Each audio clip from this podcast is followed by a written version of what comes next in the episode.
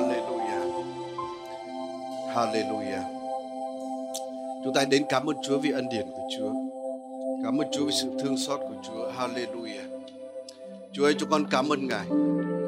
Cảm ơn Ngài vì Ngài yêu chúng con, đến nỗi hy sinh chính mạng sống của Ngài để cứu chuộc chúng con. Chúa hãy để cho lòng chúng con luôn luôn biết được tình yêu của Ngài, cảm nhận được tình yêu của Ngài, tin vào tình yêu của Ngài và sống trong tình yêu của Ngài. Chúng con cảm ơn Chúa. Chúa ơi, giờ phút này Chúa ơi, chúng con đến trước ngôi Ngài. Chúng con dâng thì giờ này trong tay Chúa. Nguyện Chúa sức giàu cho chúng con để chia sẻ lời của Ngài cũng như tiếp nhận lời của Ngài. Xin Chúa bày tỏ lời của Ngài cho chúng con. Chúng con cảm ơn Chúa. Chúng con dâng tất cả chúng con trong tay Ngài. Nguyện mọi sự vinh hiển quy thuộc về Chúa. Chúng con ngợi khen Ngài và chúng con hiệp lòng cầu nguyện trong danh Chúa Giêsu Christ. Amen, amen, amen, amen, amen. Trước khi ngồi xuống, chúng ta có thể chúc phước cho mấy người xung quanh chúng ta. Hãy nói điều gì đó thật tốt lành với anh chị em chúng ta. Hallelujah, hallelujah. Vâng, xin chào tất cả à, con cái Chúa. Xin hỏi có ai, một lần nữa xin hỏi có ai đến đây lần đầu tiên hoặc đến một vài lần nhưng bạn là thực ra là, là thân hữu, là người khách trong hội thánh, có thể giơ tay được không ạ? Cảm ơn Chúa có những người đến cùng chúng ta đây. Xin Chúa ban phước cho tất cả mọi người. À, chúng ta biết trước khi Chúa Giêsu về trời, Chúa có để lại cái mạng lệnh của Chúa cho các môn đồ. Nhưng mà cuối đó Chúa có một cái lời hứa rất là tuyệt vời cho tất cả chúng ta.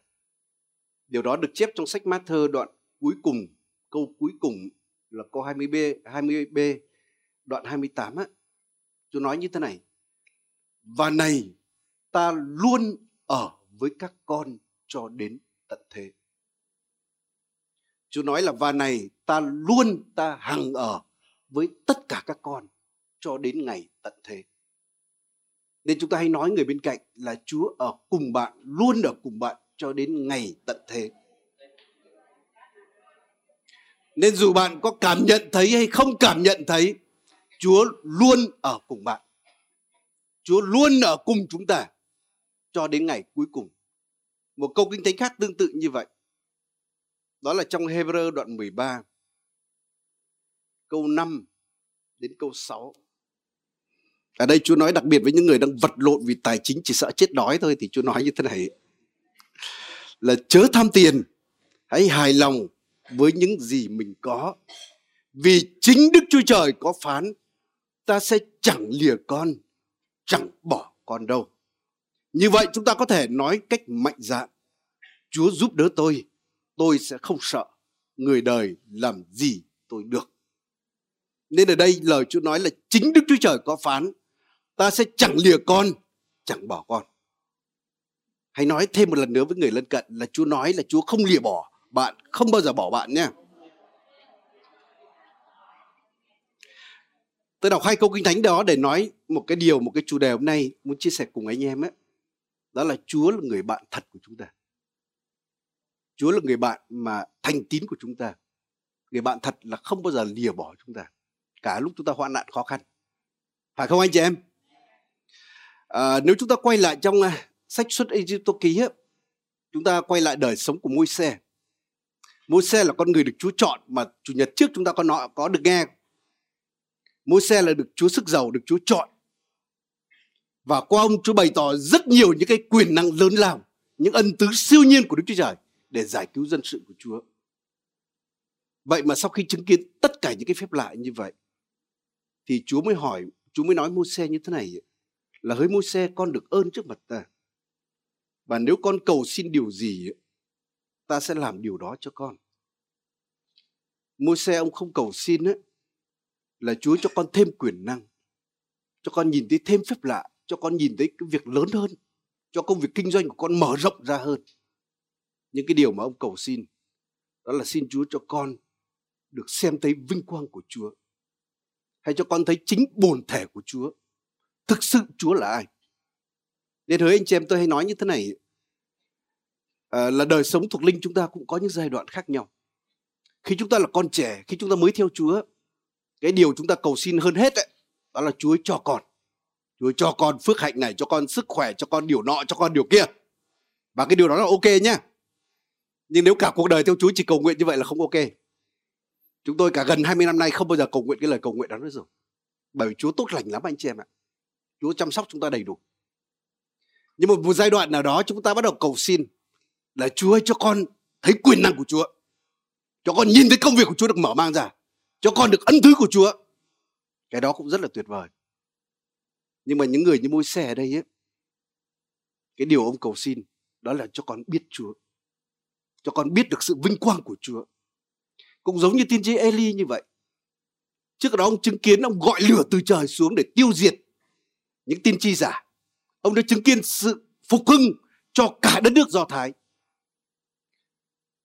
Nhưng mà sau đó là hoàng hậu Giê-sa-bên đã dọa ông, tin nhắn cho ông là ngày mai vào giờ này ta sẽ lấy đầu của ngươi. Và ông đã bỏ chạy trốn. Và anh em biết trên đường chạy trốn đó, ông còn núp dưới bụi cây đâu. Ông xin Chúa là Chúa cho con chết đi. Nên đúng là cảm ơn Chúa vì Chúa là đấng tốt lành khi Ngài nhậm lời cầu nguyện chúng ta. Và Chúa tốt lành khi Chúa không nhậm lời cầu nguyện của chúng ta. Anh em cứ nhìn lại đời sống mình mà xem. Tôi cũng nhìn lại có những lời cầu nguyện mình dại dột lắm. Nếu mà Ê-li mà Chúa nhậm lời lúc đó thì tôi xong rồi đúng không? Nên chúng ta phải cảm ơn Chúa vì mọi sự. Những lúc chúng ta cảm thấy Chúa im lặng cũng hãy cảm ơn Chúa vì điều đó. Cảm thấy Chúa không đói hoài gì đến cũng hãy cảm ơn Chúa vì Chúa là đấng tốt lành. Có thể bạn chưa hiểu điều đó thôi. Và khi mà tiên tri Ê-li lên núi ấy, thì Chúa bày tỏ cho ông biết Chúa là ai. Ông thấy một cơn động đất rất lớn, nhưng Kinh Thánh nói là Chúa không ở trong đó.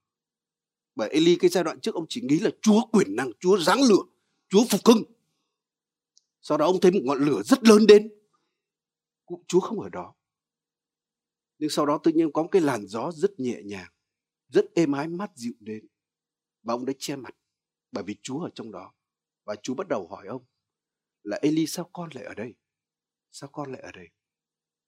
Nên anh chị em ơi, chúng ta cũng hay có ước ao giống như Môi-se ước ao là xin Chúa cho con biết Chúa. Chúa thực sự là ai, cho con chiêm ngưỡng sự vinh hiển của Chúa. Bởi biết Chúa đó là điều cao quý nhất anh chị em ạ. Bởi tất cả những gì trong đời này nó sẽ qua đi thôi. Tiền bạc, rồi bất động sản, nhà cửa, xe cộ, rồi thì nó qua đi thôi. Khi bạn không có điều đó thì bạn cần điều đó. Khi có rồi nó cho bạn cái niềm vui chỉ thoáng qua thôi. Có phải không anh chị em? Tôi thấy ở cái nhà đẹp chỉ sướng mấy buổi thôi, còn sau đó thấy bình thường. Nhưng mà thực ra biết Chúa đó là phước hạnh lâu dài. Và khi mà Môi-se cầu xin điều đó thì Chúa mới đến bày tỏ cho Môi-se như thế này. Trong sách Xuất Ê-díp-tô ký đoạn ba mươi tư câu sáu là Đức Giê-va đi ngang qua trước mặt ông và tuyên bố: Giê-va, Giê-va là Đức Chúa Trời nhân từ, thương xót, chậm giận, dư dật ân huệ và thành thực, giữ lòng yêu thương đến nghìn đời, tha thứ điều gian ác, sự vi phạm và tội lỗi, nhưng không kể kẻ có tội là vô tội, mà nhân tội tổ phụ phạt con cháu đến ba bốn đời. Và Môi-se vội vàng cúi đầu xuống đất và thờ phượng. Thì trước nay Môi-se thông thường chỉ biết quyền năng của Chúa thôi. Nhìn thấy mười phép lạ rất là kinh khiếp của Đức Chúa Trời, để trong cái đế chế hùng mạnh thời đó phải than thác đi. Nhưng lúc này Chúa bày tỏ cho ông, đúng là Chúa là đấng công bình.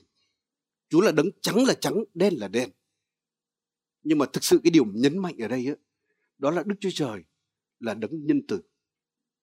Nên hỡi quý vị anh chị em, nếu chúng ta đọc Kinh Thánh, chúng ta sẽ biết một cái chân lý rất là kỳ diệu. Và nếu bạn biết chân lý đó, chân lý đó sẽ thay đổi hoàn toàn cuộc đời của bạn. Đó là Đức Chúa Trời là đấng yêu thương con người. Hãy nói người bên cạnh là Chúa là đấng yêu thương con người nhé. Tại sao nói là yêu thương con người? Bởi rõ ràng là ma quỷ Chúa không yêu. Có đúng anh chị em? Ma quỷ Chúa không yêu, tội lỗi Chúa không yêu, nhưng Chúa yêu thương con người. Kinh Thánh cứ nói ấy, là Chúa yêu con người từ trước sáng thế kìa. Trước khi tạo dựng nên loài người, Chúa đã yêu con người rồi. Nên khi chúng ta chưa có hình hài nào đó, chúng ta chưa kịp làm điều gì đó tốt đẹp, thì Chúa đã yêu chúng ta với cái tình yêu vô điều kiện rồi. Nên vì vậy tôi tin đấy, nếu chúng ta có sinh ra trong đời này, chúng ta trở thành người dị tật, Chúa vẫn yêu chúng ta, Chúa không bao giờ bỏ chúng ta đâu. Dù đời sống của bạn có gặp bất cứ điều gì, tôi xin nói là không cái gì, giống như sứ đồ Phao-lô nói, là có thể chia tách chúng ta khỏi tình yêu của Đức Chúa Trời. Kinh Thánh còn nói là Chúa yêu chúng ta từ lúc chúng ta còn trong lòng mẹ chúng ta. David nói là Chúa dệt thành tôi trong lòng mẹ tôi. Anh em biết dệt đúng không? Chúng ta là là hàng làm bằng tay của Đức Chúa Trời. Chúng ta là sản phẩm độc đáo của Đức Chúa Trời. Nên chúng ta có một không hai nhé. Chúa không làm một cái photo trên trời, photocopy trên trời và thôi nhân bản chúng ta không. Mỗi một chúng ta là tác phẩm nghệ thuật độc đáo của Đức Chúa Trời. Và Kinh Thánh nói là Ngài ước mơ về từng chúng ta. Và ý tưởng của Ngài là nhiều hơn cát, không thể đếm được. Nên Chúa tuyệt vời lắm anh chị em ạ. Hãy nói bên cạnh là Chúa tuyệt vời lắm anh chị em ơi. Giờ Kinh Thánh còn khẳng định là Chúa yêu chúng ta hơn cả cha cả mẹ yêu chúng ta. Tôi hay nói là gì? Chúng ta là cha là mẹ. Chúa cho chúng ta một phần tình yêu của Ngài đặt trong chúng ta để chúng ta yêu con cái chúng ta. Chúng ta nhìn thấy hôm nay anh Duy chị Hoài đúng không? Làm cha làm mẹ cảm giác khác hẳn đúng không? Nhưng cái đó chỉ là chúng ta hưởng một chút tình yêu nào đó của Đức Chúa Trời. Thì huống chi Đức Chúa Trời là nguồn tình yêu, thì Ngài yêu chúng ta đến mức như thế nào? Nên Kinh Thánh nói là nếu cha mẹ bỏ tôi á, thì Chúa sẽ tiếp nhận tôi. Có những lời hứa như vậy đấy. Chúa nói là không có người đàn bà nào mà quên con mình cho bú cả. Nhưng nếu có người đàn bà nào như vậy á, thì Chúa nói ta không bao giờ quên con. Dầu núi rời, dầu đồi chuyển, dù bất cứ điều gì xảy ra, thì Chúa nói lòng nhân từ của ta không bao giờ lìa khỏi con. Nên chúng ta hãy tin vào tình yêu Đức Chúa Trời. Rồi Kinh Thánh nói là Chúa yêu con người chúng ta là dù con người chúng ta rất nhỏ bé. Giống như David, ông nhìn lên sao trời, ông nhìn lên cả cái cõi vũ trụ. Ông cảm thấy mình nhỏ bé như vậy. Và một cái câu hỏi đặt trong lòng ông, tại sao con người nhỏ như vậy mà Chúa đoái đến con người? Mà tại sao Chúa thăm viếng con người? Nên chúng ta không thể trả lời được câu hỏi đó. Bởi đó là tình yêu vô điều kiện. Rồi lời Chúa có nói là gì? Là Chúa yêu chúng ta mặc dù đời chúng ta chóng qua. Kinh Thánh ví chúng ta giống như là hơi thở vậy. Chúng ta giống như cái bóng vậy. Chúng ta giống như cỏ. Và vinh hiển của chúng ta nó giống như hoa cỏ, sáng nở tối tàn. Vậy mà Chúa coi chúng ta là có giá trị, để chính Ngài ban con một của Ngài hay chính bản thân Ngài để cứu chuộc chúng ta. Nên Chúa không coi chúng ta là vô giá trị. Amen anh chị em. Tôi nói là tôi không thể bỏ một tỷ để mua một mớ rau được. Nên chắc chắn là bạn phải rất giá trị, thì Đức Chúa Trời mới hy sinh chính mạng sống của Ngài để cứu chuộc chúng ta. Rồi Kinh Thánh còn nói là gì? Chúng ta, Chúa yêu chúng ta từ lúc chúng ta còn là người tội lỗi, là người xấu xa, là người yếu đuối. Nên vì vậy một chân lý mà con cái Chúa cần phải biết, đó là Đức Chúa Trời của chúng ta tin đó, là cha yêu thương ở trên trời. Ngài không bao giờ lìa, không bao giờ bỏ chúng ta. Hãy nói người bên cạnh là cha chúng ta là cha yêu thương nhá. Và cũng có một cái điều rất là đặc biệt. Chúng ta xem sách uh, Châm ngôn đoạn tám câu ba mươi mốt đó. Uh, Kinh Thánh nói là vì Chúa yêu chúng ta nên Ngài vui thích ở với con cái loài người. Chúng ta đọc những bản dịch khác thì sẽ rõ ràng cái đó hơn. Nhưng mà ở đây nói là thực sự là Chúa yêu thích ở với chúng ta. Trong Châm ngôn đoạn tám câu ba mươi mốt, ở đây nói như thế này, là ta vui vẻ với thế giới có người ở của Ngài, và vui thích với dòng dõi loài người. Bản dịch khác nói là Chúa vui thích ở với con cái của loài người. Nên thực ra Chúa thích ở với chúng ta. Đôi khi chúng ta không thích ở với nhau đâu, nhưng Chúa thích ở với chúng ta. Tại sao như vậy? Là vì Chúa yêu chúng ta. Nên chính vì vậy khi tạo dựng nên con người á, Chúa đã tạo dựng cái vườn Eden, để tại nơi đó hàng ngày Chúa đến với con người, để ở với con người, để trò chuyện với con người, để thông công với con người. Nhưng mà rất tiếc là con người đã chối bỏ Ngài. Nhưng hỡi quý vị anh chị em, ngay cả khi con người chối bỏ Chúa thì Chúa vẫn không lìa bỏ con người. Nên trong nếu chúng ta đọc uh, Cô-rinh-tô thứ nhất, khi nói một cái trang nói về cái tình yêu thương, ở đó nói là tình yêu thương chẳng hề hư mất. Có những bản dịch khác nói là gì? Tình yêu thương không bao giờ thất bại, hay tình yêu thương không bao giờ đầu hàng.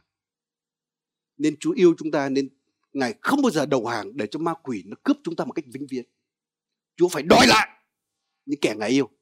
Amen anh chị em. Nên chính vì vậy ngay từ đó, ngay từ lúc khởi đầu, Chúa đã có kế hoạch để đưa con người chúng ta quay về cùng Ngài, để Chúa có thể tiếp tục được ở với con người, thậm chí cho đến đời đời.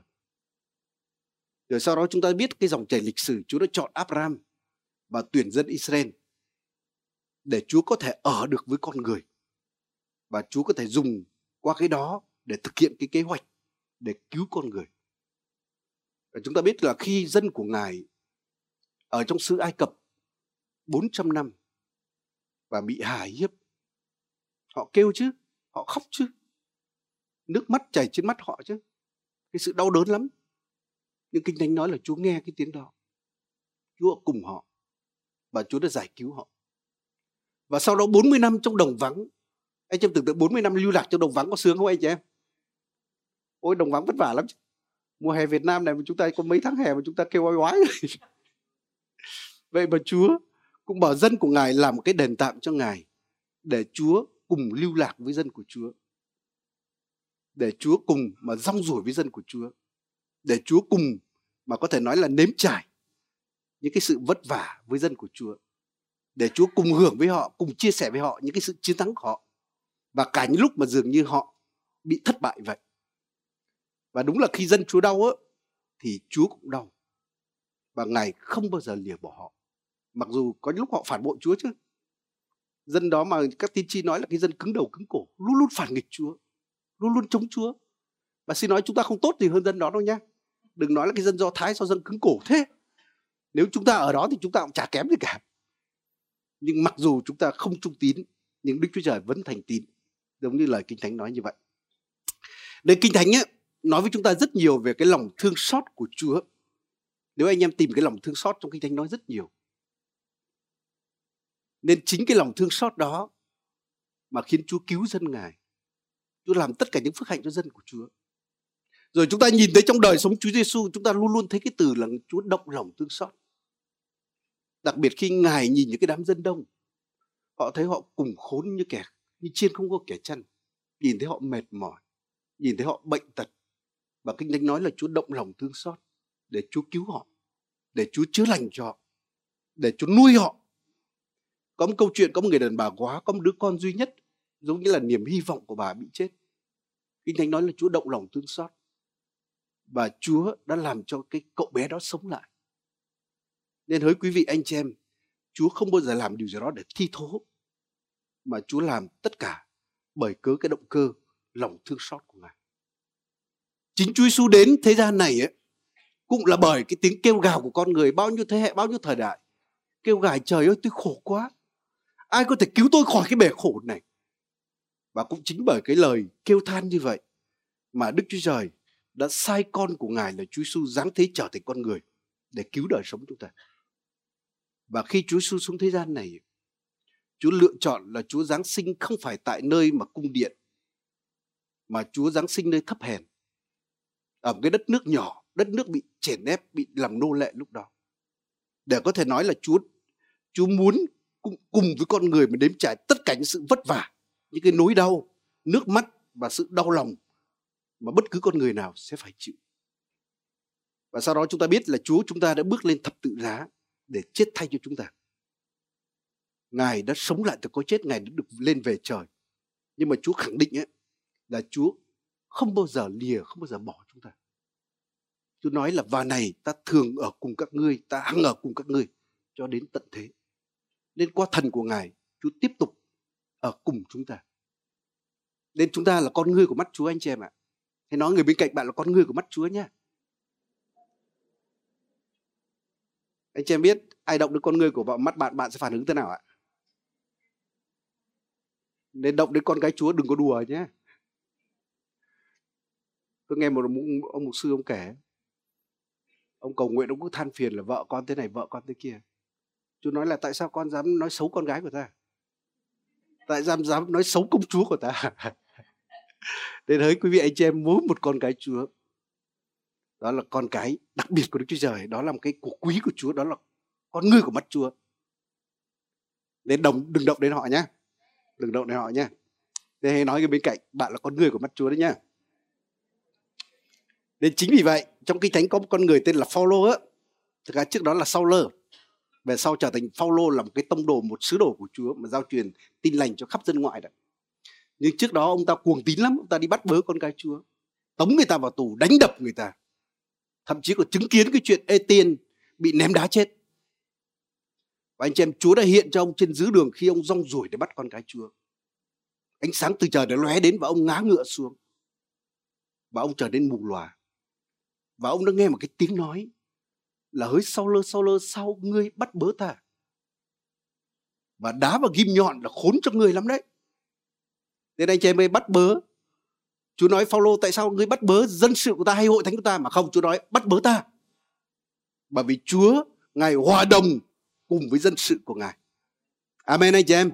Nên vì vậy Chúa thực hiện và Chúa dạy chúng ta. Chúng ta hãy vui với người vui và khóc với người khóc. Nên Chúa vui với bạn khi bạn vui, nhưng mà Chúa cũng khóc với bạn khi bạn khóc. Nên đúng là Chúa không bao giờ lìa, không bao giờ bỏ chúng ta. Nếu chúng ta là người tin Chúa, chúng ta hay hay dự những cái đám cưới của những người tin Chúa đâu? Có ai dự cái đám cưới theo nghi lễ Tin Lành vậy? Vâng, tôi làm rất nhiều đám cưới nữa, rất nhiều đám cưới. Và khi đám cưới thông thường mục sư sẽ hỏi một câu đó, để chúng ta thề nguyện trước mặt Chúa là chúng ta có hứa nguyện là chúng ta chung thủy cho đến trọn đời, dù lúc giàu hay lúc nghèo, dù lúc thuận cảnh hay nghịch cảnh, dù lúc khỏe mạnh hay ốm đau hay không. Nếu hai người mà thề nguyện trước mặt Chúa điều đó thì chúng ta mới tiếp tục tổ chức hôn lễ cho người ta. Còn nếu không thề thì thôi giải tán luôn lúc đó. Anh chị em ơi, con người mà còn phải như vậy, Chúa hơn rất nhiều. Nên giống như Chúa cũng cam kết ở với bạn, dù trời nắng hay trời mưa, dù thuận cảnh hay nghịch cảnh, dù lúc bạn vui hay bạn buồn, thậm chí dù lúc mà núi rời, dù đồi chuyển, dù bất cứ cái điều gì mà kinh hoàng nhất có thể xảy ra, thì Chúa luôn ở với chúng ta. Ngài không bao giờ bỏ bạn đâu, Ngài không bao giờ ly dị bạn đâu. Amen anh chị em. Nên đúng là như Phao-lô nói là không gì có thể tách chúng ta khỏi tình yêu của Chúa.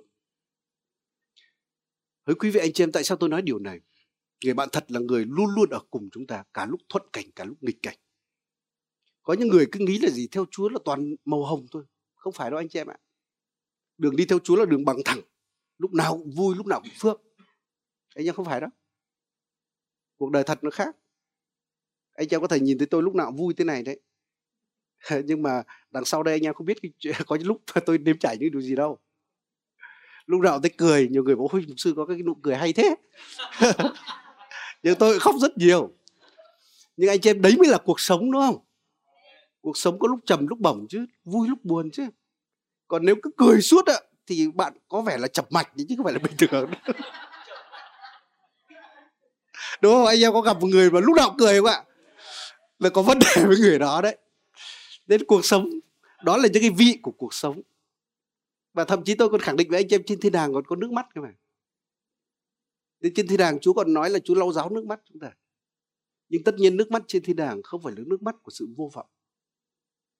Trên thiên đàng không phải là nước mắt của cái sự mà bất công oan ức ở đây.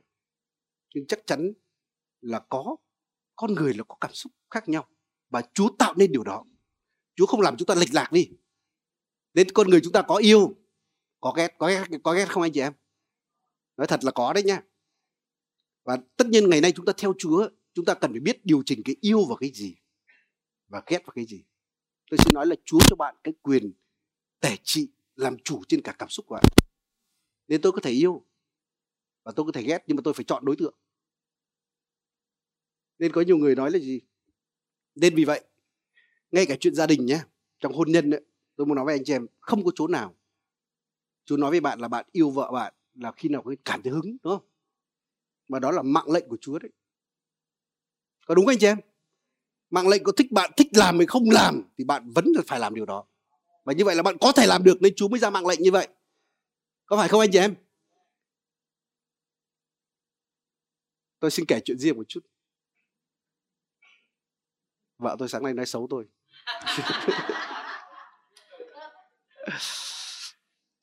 Khi chúng tôi mới lấy nhau cũng có lúc rất là căng thẳng. Nhiều lúc tôi bực lắm. Và có lần tôi thấy ờ, vợ tôi tôi bắt quả tang nói cái điều này không đúng. Và anh chị biết không, tôi đến với Chúa tôi nói là bây giờ Chúa không thể bênh vợ con được nha. Rõ ràng vợ con nói cái điều này, làm cái điều này không đúng. Và nói thực sự lúc đó tôi cảm nhận thấy Chúa ngồi lặng nghe tôi trình bày.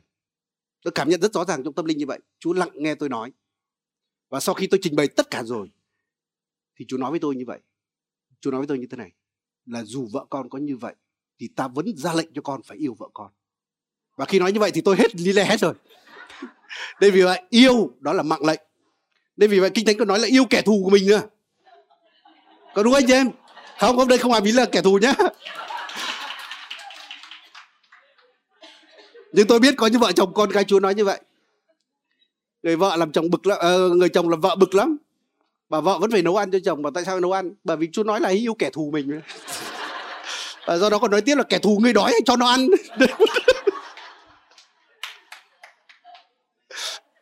Ai giờ chúng tìm ra mà vỗ tay đó.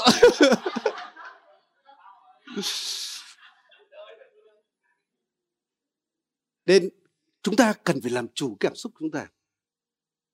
Ngay cả ghét như vậy, Chúa nói là chúng ta không được ghét con người nhé, mà chúng ta ghét ma quỷ, chúng ta ghét tội lỗi. Chúng ta nhìn thấy tội lỗi, chúng ta cảm thấy ô rơ, chúng ta cảm thấy tởm cái điều đó. Chúng ta có thể làm chủ lái cái cảm xúc chúng ta. Vì vậy đừng có nói là cảm xúc tôi như vậy tôi phải làm sao đây. Không, bạn có quyền làm chủ đời sống bạn ngày hôm nay. Hãy nói người bên cạnh, bạn có quyền làm chủ đời sống của bạn. Nên vì vậy cuộc sống là có lúc trầm, lúc bổng, có lúc lên, lúc xuống. Cũng giống như sách truyền đạo ấy. Trong đoạn ba, nếu anh em về nhà có thể đọc từ đoạn từ câu một đến câu tám ấy, ở đó nói là mọi sự dưới trời đều có kỳ, đúng không? Có kỳ trầm, có kỳ nhổ, có kỳ yêu, có kỳ ghét, có kỳ vui, có kỳ buồn, có kỳ giàu, có kỳ thiếu thốn. Trong Kinh Thánh nói như vậy. Nên vì vậy cuộc sống thật là như vậy nhá. Hãy nói người bên cạnh là cuộc sống thật là như vậy đấy. Chứ không phải cứ lên thế này đâu. Không phải lúc nào cũng cười đâu.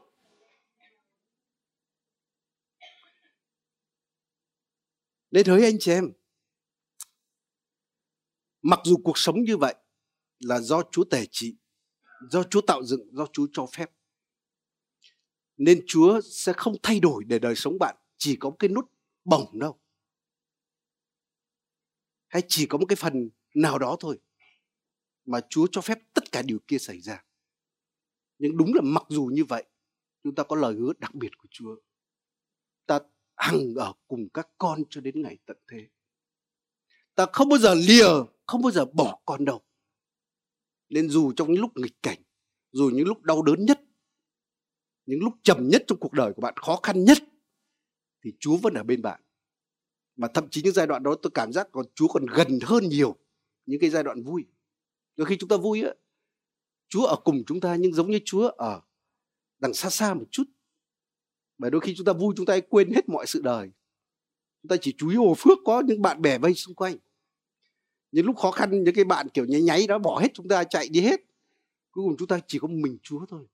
Và chính lúc đó Chúa lại đến gần chúng ta nhất. Thế đúng là có một cái câu chuyện mà ai đó viết ấy, là có một người kia tự nhiên là Chúa cho nhìn tới cái, cái đường đời của mình. Giống như bước trên bãi biển vậy, có hai dấu chân. Một là dấu chân của mình, một là dấu chân của Chúa bên cạnh. Chúa nói đây là dấu chân của con, đây là dấu chân của ta. Ta luôn luôn đồng hành cùng con. Và tự nhiên đến một cái chặng kia, người đó tự nhiên thấy không còn hai dấu chân nữa mà chỉ còn một dấu chân thôi. Và người này mới nói là Chúa ơi, con nhớ cái giai đoạn này là giai đoạn khó khăn nhất trong đời con. Tại sao lúc con khó khăn nhất Chúa lại không đồng hành cùng con? Chúa không đi bên cạnh con như trước nữa. Và lúc đó Chúa nói là con hãy nhìn lại cái dấu chân đi kia. Dấu chân đó không phải là dấu chân của con, mà đó là dấu chân của ta. Lúc con khó khăn nhất, đó là lúc ta bế con trên tay của ta. Nên con chỉ nhìn thấy một dấu chân thôi. Nên anh chị em, Chúa tuyệt vời lắm. Hãy nói bên cạnh là Chúa là người bạn thật nhé.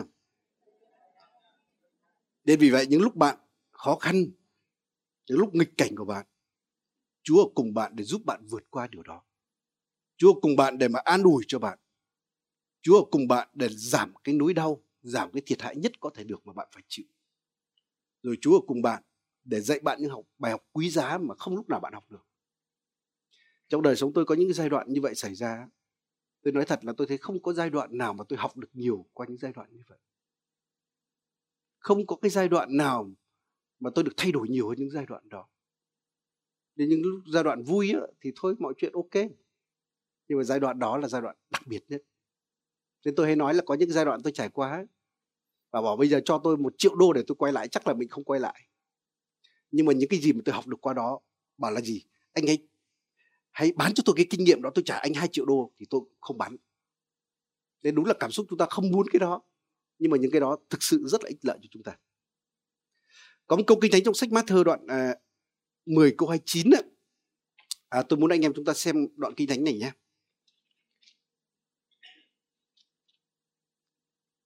Đoạn mười câu hai mươi chín.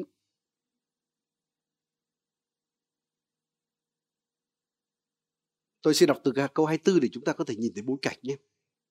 Ở đây nói như thế này: môn đồ không hơn thầy, đầy tớ không hơn chủ. Môn đồ được như thầy, đầy tớ được như chủ thì đủ rồi. Chủ nhà mà còn bị gọi là Beelzebul, huống chi là người nhà. Vậy các con đừng sợ họ, vì không có điều gì che giấu mà chẳng bị phơi bày, không có điều gì bí mật mà chẳng bị tiết lộ. Cho nên những gì ta nói với các con trong bóng tối, hãy nói ra ngoài ánh sáng. Những gì các con nghe thì thầm bên tai, hãy công bố trên mái nhà. Đừng sợ những kẻ giết thân thể mà không giết được linh hồn, nhưng thà sợ đấng có thể hủy diệt cả hồn lẫn xác trong hỏa ngục. Hai con chim sẻ không phải chỉ bán được một đồng sao, thế mà không một con nào rơi xuống đất ngoài ý muốn của cha các con. Rồi sau đó nói là tóc trên đầu các con cũng đã được đếm hết rồi. Đây là đoạn kinh thánh mà Chúa nói với những người theo Chúa. Họ bị vu cáo, họ bị vu khống, họ bị bắt bớ, thậm chí họ còn bị giết hại nữa. Và rõ ràng chúng ta cảm ơn Chúa vì chúng ta sống được trong cái đất nước được tự do như thế này. Như anh em chúng ta biết, rất nhiều những con gái Chúa trên khắp thế giới, rất nhiều những người bị hoạn nạn, thậm chí bị giết. Giống như sứ đồ Phao-lô nói, hàng ngày chúng tôi bị đưa đến hàng làm thịt giống như là chiên câm vậy. Anh chị em biết không, cái thời đại ngày nay là cái thời đại những người tử đạo vì Chúa nhiều nhất trên thế giới. Những vùng Trung Đông con cái Chúa vẫn bị chết ở đó. Rồi Kinh Thánh nói là thời kỳ cuối cùng có những cái một cái kỳ mà Chúa định cho kẻ địch lại Đấng Christ được thắng, và con cái Chúa được giết hại, con cái Chúa bị giết hại. Đôi khi chúng ta đặt câu hỏi là khi con cái Chúa bị giết như vậy, họ bị chém đầu, chặt đầu như vậy, Chúa ở đâu lúc đó? Lúc họ đau khổ nhất, Chúa ở đâu? Anh chị em ơi, cái câu Kinh Thánh đây nói như thế này này, là con chim ấy chỉ có há chỉ bán được một đồng thôi ấy. Chim sẻ chỉ có bán được một đồng, thế mà không một con nào rơi xuống đất ngoài ý muốn cha các người trên trời. Tôi muốn anh em hiểu đúng chính xác này nhé, bởi vì tôi tra cái từ nguyên bản này rồi. Đôi khi đọc câu này thực ra tôi cũng khó hiểu. Thế mà không biết ý của cha muốn con chim rơi xuống hay con chim không rơi xuống. Ý của cha muốn con cái Chúa bị khổ hay là không khổ, ta không biết được. Nhưng cái tiếng nguyên bản đây nói là không con chim nào rơi xuống mà không có cha ở trên trời. Nên có những con chim rơi xuống, Chúa ở đó. Khi con chim đó rơi xuống, khi con chim đó bị giết, nên khi con cái Chúa bị khổ, Chúa ở đó cùng họ lúc đó đấy. Họ bị chém đầu, Chúa ở cùng họ lúc đó đấy. Khi bạn gặp hoạn nạn, Chúa ở đâu? Bạn có thể nêu là Chúa ở đâu? Chúa ở đó cùng với bạn đấy. Con chim sẻ chỉ bán được một đồng mà Chúa còn ở cùng nó, huống chi là bạn. Chúa ở cùng bạn. Nên một lần nữa chúng ta nói người bên cạnh là Chúa ở cùng bạn nhé.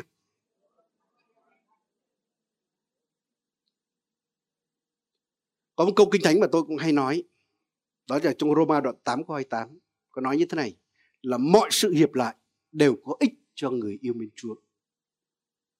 Bất cứ điều gì xảy ra, anh chị em ơi, Chúa có thể biến điều đó thành có ích lợi chúng ta. Nên chính vì vậy trong đời sống chúng ta, Chúa tể trị để cho những phép giai đoạn trầm nó đến, những giai đoạn khó khăn đến. Chúng ta nhớ câu chuyện có một cái chàng trai trẻ tên là Joseph, đúng không? Có biết câu chuyện Joseph không anh chị em? Một chàng trai được bố rất là cưng, mua quần áo rất là thời trang hàng hiệu cho, còn các anh thì quần áo hàng chợ. Nên các anh rất là bực bội. Nên vì vậy chúng ta là bố là mẹ, chúng ta công bằng với các con nhé. Chúng ta không công bằng, chúng ta làm cho các con có thể ghét nhau đấy. Hãy công bằng, dù con trai con gái. Và khi Joseph một ngày kia đến với các anh mình, và các anh ném cậu xuống hố, muốn giết cậu. Và Kinh Thánh nói là gì? Lúc đó Joseph khóc nài xin các anh, các anh ơi đừng làm như vậy. Anh em tưởng tượng cái nỗi đau của cậu thanh niên trẻ như thế nào nhá. Các anh ruột của mình nhá, nếu giả sử người xa lạ, nếu là những kẻ ác ấy, thì không đau đến mức như vậy. Đằng này những người anh mà mình rất tin tưởng, mình đến với cái sự mà rất là sung sướng, vui để được gặp các anh mình, vậy mà bây giờ các anh như vậy.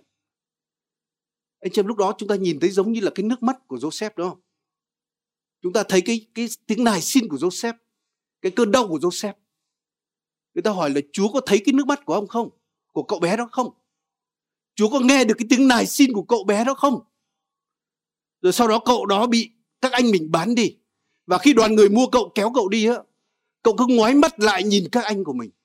Anh em tưởng tượng cái, cái, cái ánh mắt của cái chàng trai trẻ lúc đó là ánh mắt vô vọng. Ánh mắt cái sự mà sợ hãi trong đó. Chúng ta không thể tưởng tượng được cái đó như thế nào đâu.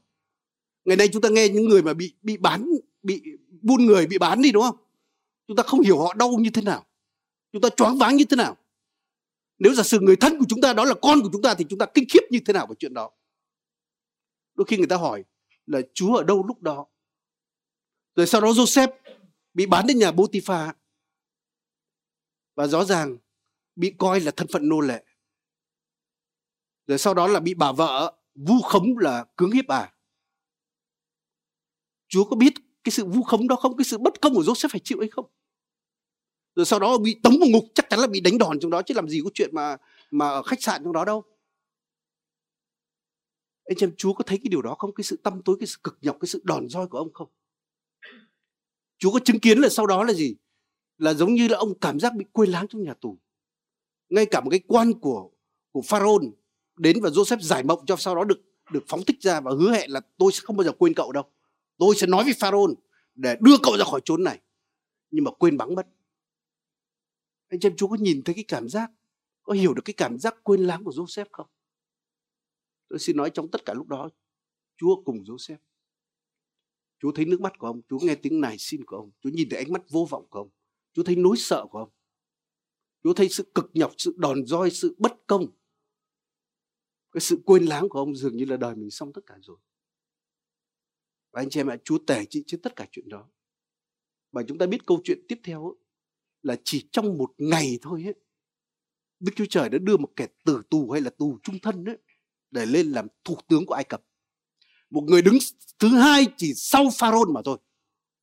Nên hỡi anh chị em, Chúa dõi theo đời sống bạn, Chúa cùng bạn. Chúa nói là con ơi hãy nhịn nhục thêm. Con ơi hãy chờ đợi thêm. Có những việc ta muốn làm với con nó chưa xong. Ta không bỏ con đâu, ta không lìa con đâu. Ta ở cùng con. Và đến thời điểm ấy, Chúa sẽ làm giống như Joseph. Một ngày từ người rất thấp như vậy đã lên cái vị trí cực kỳ cao trọng. Và chính Chúa sau đó đã làm cho Joseph quên đi những cái nỗi cực nhọc đó, để ông có thể tha thứ cho các anh mình. Tôi không biết thế nào, nhưng tôi ở vị trí đó thì tôi căm ông anh lắm, căm với ông anh lắm. Và quá khứ hồi tôi chưa có Chúa, bà chị tôi tát tôi một cái mà tôi cứ thù suốt. Tôi chỉ rình rình đến lúc con bà lên mình đánh tôi một trận cho chưa. Chắc chắn là Joseph theo tự nhiên là như vậy. Nhưng mà Chúa đã làm cho ông quên. Chúa đã chữa lành vết thương trong lòng ông. Nên vì vậy đứa con đầu của ông sinh ra ông đặt tên là Manasseh. Có nghĩa là Đức Chúa Trời làm cho ta quên. Chúa đã chứa vết thương trong lòng ta.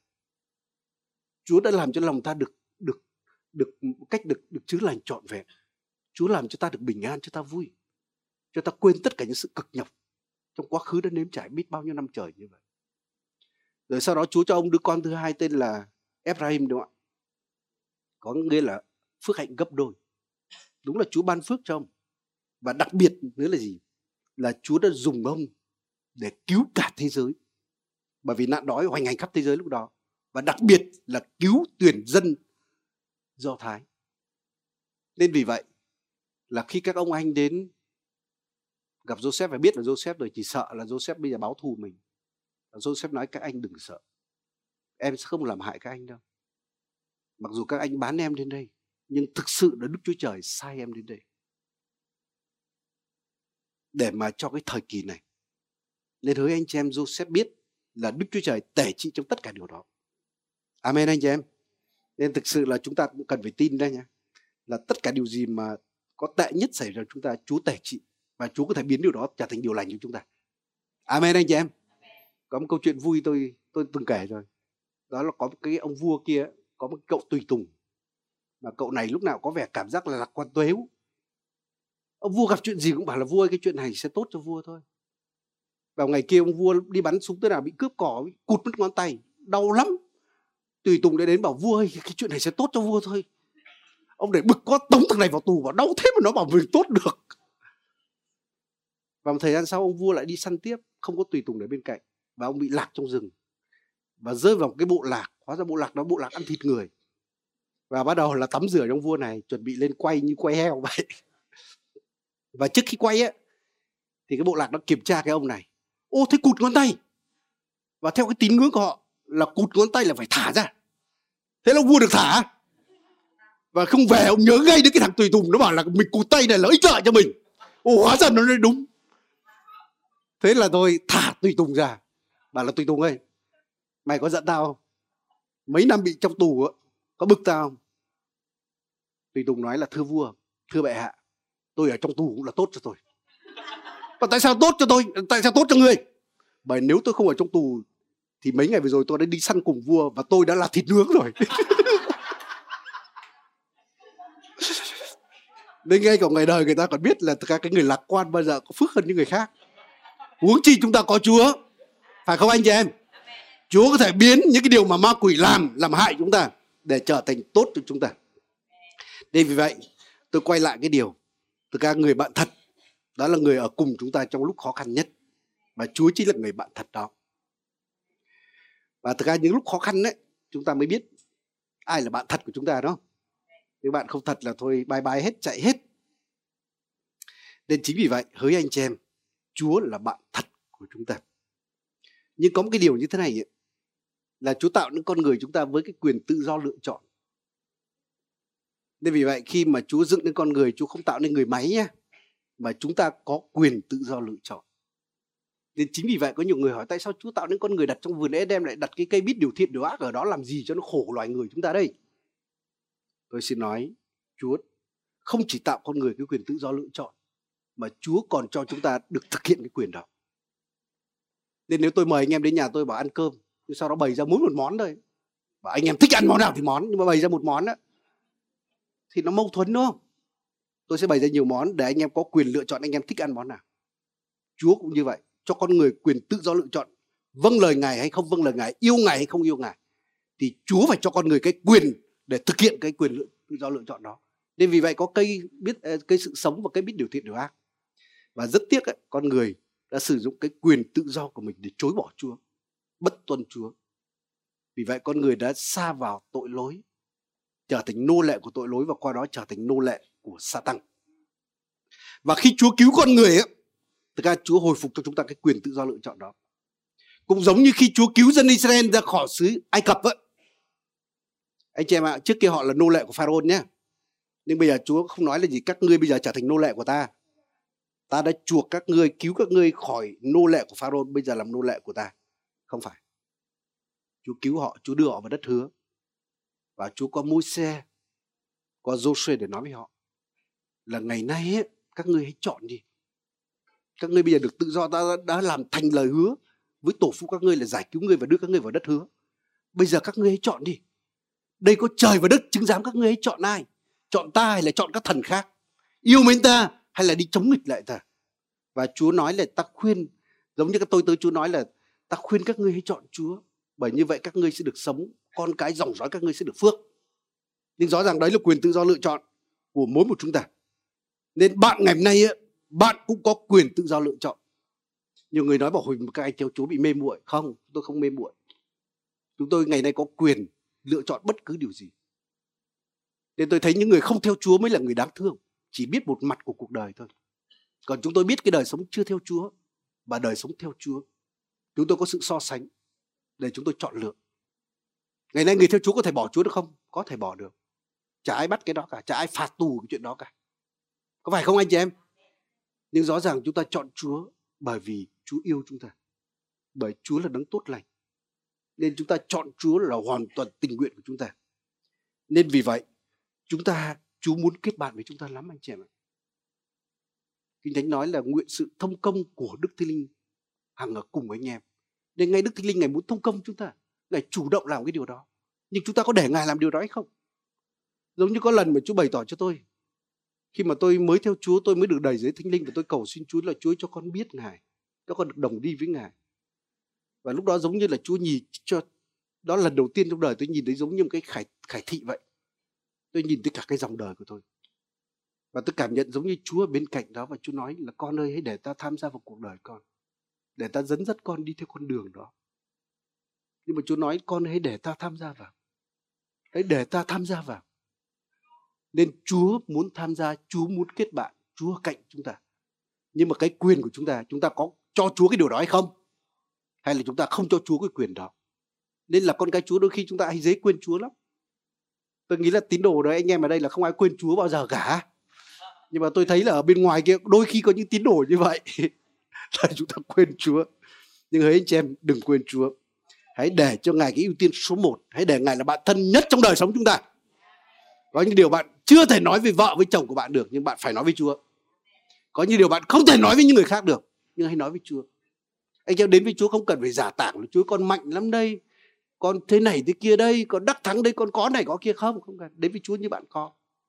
Giống như vua David, mặc dù là vua, mặc dù là chiến binh mạnh mẽ như vậy, nhưng đọc thi thiên của ông, ông khóc trước Chúa như thế nào, ông kêu than trước Chúa như thế nào. Thực sự là nơi đó là với Chúa chúng ta không thể bày tỏ cái nỗi lo nhất, cái sự buồn nhất, cái sự thất vọng nhất, cái sự đau đớn nhất. Chúa không bao giờ phán xét chúng ta đâu, mà Chúa là bạn chúng ta, Chúa an ủi chúng ta, Chúa sẽ giúp chúng ta vượt qua điều đó. Nên Chúa là bạn thật, và Ngài là vầng đá không bao giờ thay đổi. Con người có thể làm bạn thất vọng. Tôi xin nói là hoàn cảnh sẽ làm bạn thất vọng, con người sẽ làm bạn thất vọng. Đôi khi những người trong hội thánh có thể làm bạn thất vọng, đôi khi mục sư có thể làm bạn thất vọng. Nên tôi hay nói với những anh em là đừng có có trông lên tôi, tôi là con người thôi. Lúc này mạnh nhưng có thể có lúc yếu, đúng không? Nên hãy nhìn lên Chúa. Giống như Phao-lô nói, hãy bắt chước tôi như tôi bắt chước Đấng Christ nha. Nên hỡi anh chị em, nếu chúng tôi á, còn bắt chước Đấng Christ thì hãy đi theo chúng tôi. Còn nếu lúc chúng tôi bội đạo, chúng tôi không bắt chước Chúa, thì anh em phải tiếp tục nhìn lên Chúa đi tiếp. Mặc dù khó hơn đấy, nhưng hãy nhìn lên Chúa đi tiếp. Phải không anh chị em? Rồi ngay cả nếu các tôi tớ Chúa có vấp phạm với điều gì đó, đừng phán xét họ. Kinh Thánh nói là tôi tớ Chúa đứng hay ngã, đó là quyền của ông chủ. Và nếu vấp ngã, Chúa có thể hồi phục được. Chúng ta đừng phán xét, đừng đi theo cách của ma quỷ, hãy đi theo cách của Chúa. Nên vì vậy con người có thể và, và sẽ làm bạn thất vọng, hoàn cảnh sẽ làm bạn thất vọng, nhưng Chúa không bao giờ làm bạn thất vọng. Nên vì vậy ngày hôm nay tôi muốn mời anh em chúng ta, chúng ta đến trước Chúa giờ phút này để chúng ta nói với Chúa là Chúa ơi, xin giúp con kết bạn với Chúa. Con mở lòng con để Chúa chiếm cái vị trí quan trọng nhất trong cuộc đời của con, trong gia đình của con, trong công việc của con. Xin Chúa làm bạn của con. Nên xin mời chúng ta cùng nhau đứng dậy trong phút này nhé.